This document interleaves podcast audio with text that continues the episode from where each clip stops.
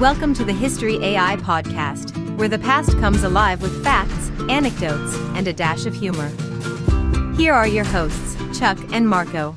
Hello and welcome to the History AI podcast, where history comes alive with a digital twist. I'm your host, Chuck. And I'm Marco. Today we're diving into a fiery chapter of American history, the Great Fire of 1910, also known as the Big Burn. That's right, Marco. Imagine a fire so vast, it burned an area the size of Connecticut in just two days. That's a lot of roasted marshmallows, Chuck. Always with the jokes, Marco. But seriously, this fire was no laughing matter. It was a cataclysm that reshaped forestry management in the United States. Let's wind back the clock to the early 20th century. The American West, a vast expanse of rugged wilderness, was experiencing a transformation.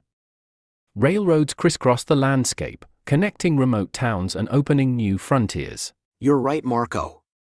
These were the days of the Great Timber Rush. Lumber was the gold of the time, and companies were harvesting trees at an unprecedented rate to build America's growing cities. Towns sprung up overnight, filled with hopeful settlers, hard-working lumberjacks, and opportunists. It was a time of rapid growth and change, but also of great environmental stress. Absolutely. The forests of Idaho, Montana, and Washington, once dense and unspoiled, were now dotted with logging camps and sawmills.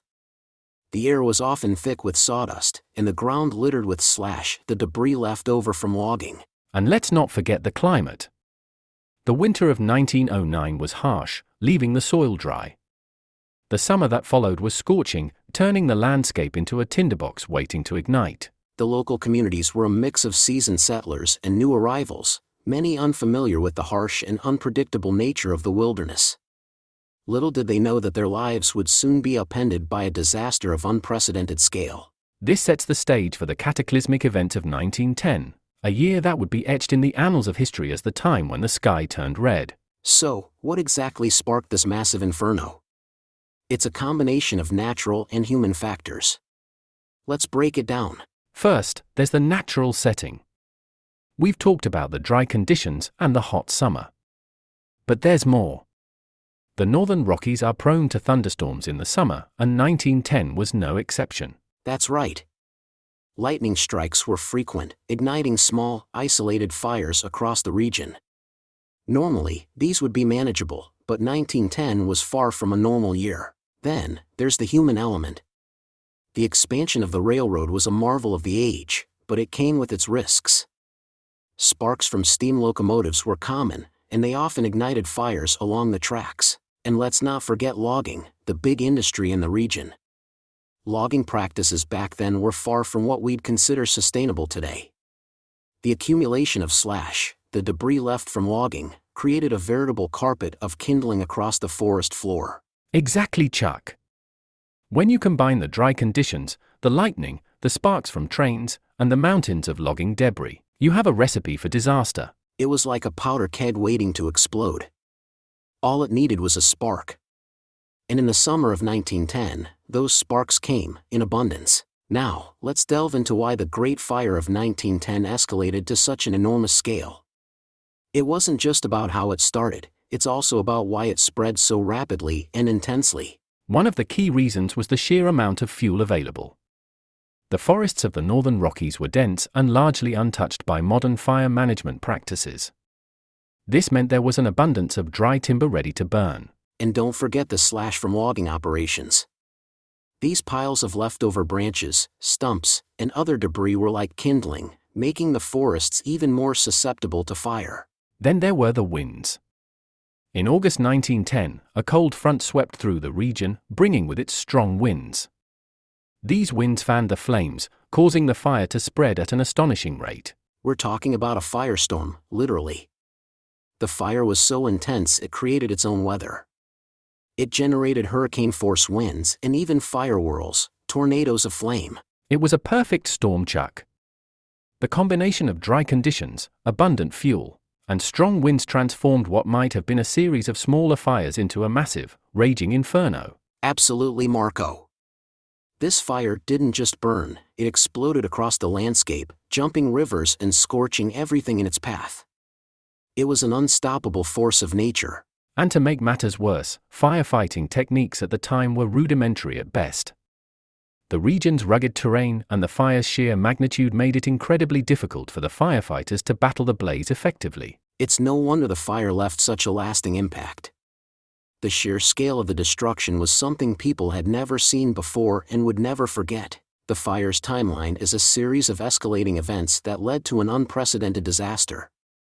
Let's break down these key moments. It all intensified on the fateful days of August 20th and 21st. Small fires, which had been smouldering across the region, were whipped up by strong winds from the cold front we mentioned earlier.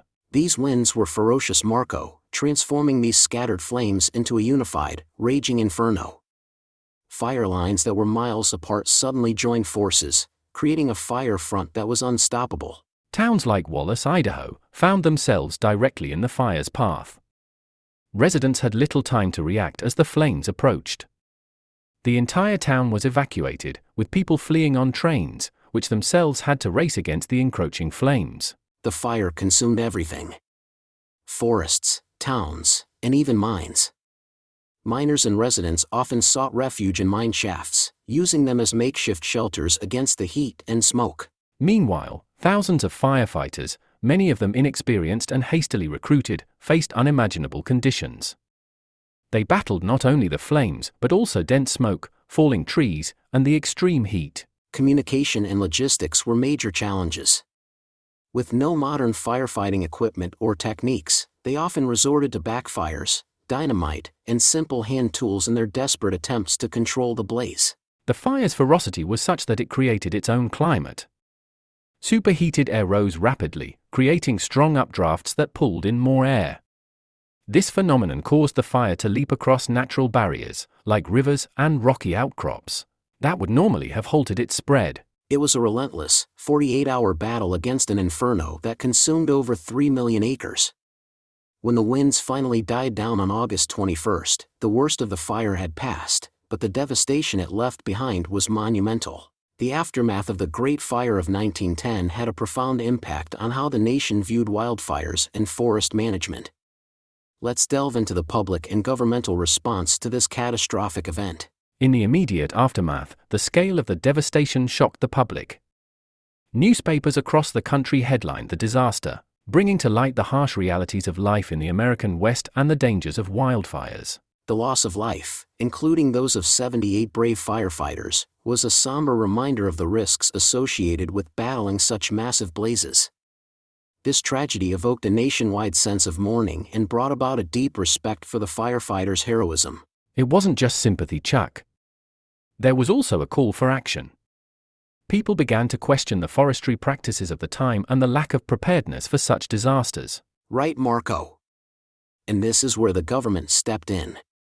The 1910 fire was a turning point for the U.S. Forest Service, which was still in its infancy at the time the disaster highlighted the need for better forest management and fire suppression techniques. The federal government took notice. There was a significant increase in funding and resources allocated to the Forest Service. This led to the development of more effective firefighting strategies and tools, and the establishment of a more robust system for managing national forests. The fire also spurred the passage of the Weeks Act in 1911, which allowed for federal acquisition of private land for forest conservation and marked the beginning of a national policy for fire control. Additionally, it led to a greater emphasis on fire prevention. Public awareness campaigns were launched to educate people about the dangers of wildfires and the importance of careful land and forest use. The Great Fire of 1910 didn't just change the landscape, it changed the nation's attitude towards wildfires and forest management, setting the stage for modern practices in firefighting and environmental conservation. The aftermath of the Great Fire of 1910 was a period of significant rebuilding and reflection. The fire left a lasting legacy on both the land and the people affected. In the affected areas, the landscape was dramatically altered. Vast stretches of once dense forest were now barren wastelands. The ecological impact was profound, with immediate effects on wildlife, water sources, and soil quality. The human toll was also considerable. Communities that had been in the fire's path faced immense challenges. Many towns, like Wallace, had to rebuild from the ashes, both literally and figuratively. For the survivors, the fire left indelible marks. Stories of loss, survival, and heroism became part of the local lore, passed down through generations. The fire also instilled a heightened awareness of the dangers of wildfires. Economically, the region had to grapple with significant losses. The timber industry, a major economic driver, was hit hard. However, the disaster also created opportunities, leading to new jobs in forest regeneration and fire prevention. On the environmental front, the fire's aftermaths are a gradual but remarkable recovery. Nature proved resilient, with new growth emerging from the charred remains. Over the years, the burned areas regenerated, providing a case study in ecological recovery and succession. The disaster also spurred scientific interest in forest ecology and fire behavior. Researchers began studying the effects of the fire on the ecosystem, leading to a deeper understanding of forest dynamics and the role of fire in shaping landscapes. And let's not forget the policy impact. The fire fundamentally changed national policies on forestry and firefighting. It led to improved training and equipment for firefighters, and a shift towards proactive fire management and sustainable forestry practices. In essence, the Great Fire of 1910 served as a harsh lesson in the importance of balancing human activity with environmental stewardship. It's a reminder of how nature can rebound, and how human resilience and innovation can rise from adversity. The Great Fire of 1910 didn't just leave a mark on the landscape, it ignited a transformation in how we approach and understand wildfires and forest management. Let's explore this lasting impact. First and foremost, the fire revolutionized firefighting techniques and strategies. It exposed the inadequacies of existing methods and led to the development of more sophisticated firefighting tools and tactics. It also spurred the professionalization of the firefighting forces. The U.S. Forest Service expanded its role and resources, adopting a more scientific approach to fire suppression and forest management. On the legislative front, the fire played a critical role in shaping national forestry policy. In the environmental impact Marco, the fire highlighted the importance of sustainable forestry practices. It led to increased efforts in reforestation and a more nuanced understanding of fire's ecological role. Absolutely, Chuck. The fire also influenced the public perception of wildfires. It fostered a greater awareness of the need for fire prevention and safety leading to public education campaigns and community involvement in fire management. The scientific community also felt the impact. The fire prompted extensive research into fire behavior, forest ecology, and the role of fire in natural ecosystems. This research has been crucial in shaping modern fire management policies. Culturally, the Big Burn became a part of the national narrative. It's been memorialized in literature, documentaries, and educational programs serving as a powerful reminder of nature's force and the need for responsible stewardship. Lastly, the fire's legacy is seen in the very landscapes it ravaged. These areas have regenerated over time, showcasing nature's resilience and providing valuable insights into ecological recovery and succession. In summary, the Great Fire of 1910 left an indelible impact on a multitude of fronts, from policy and science to culture and environmental awareness. It was a defining moment that reshaped our relationship with the natural world and our approach to managing it.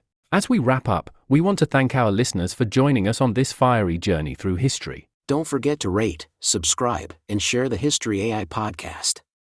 Your support means the world to us.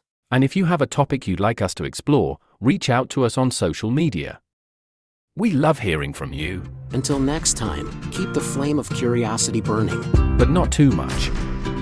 We don't need another big burn.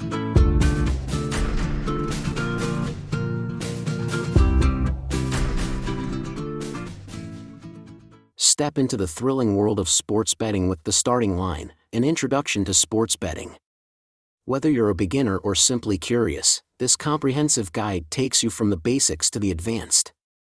Learn to decode odds, develop winning strategies, and bet responsibly. Get your copy now and transform every game into an adventure. The starting line is your first step towards mastering the art of sports betting. Available on Amazon.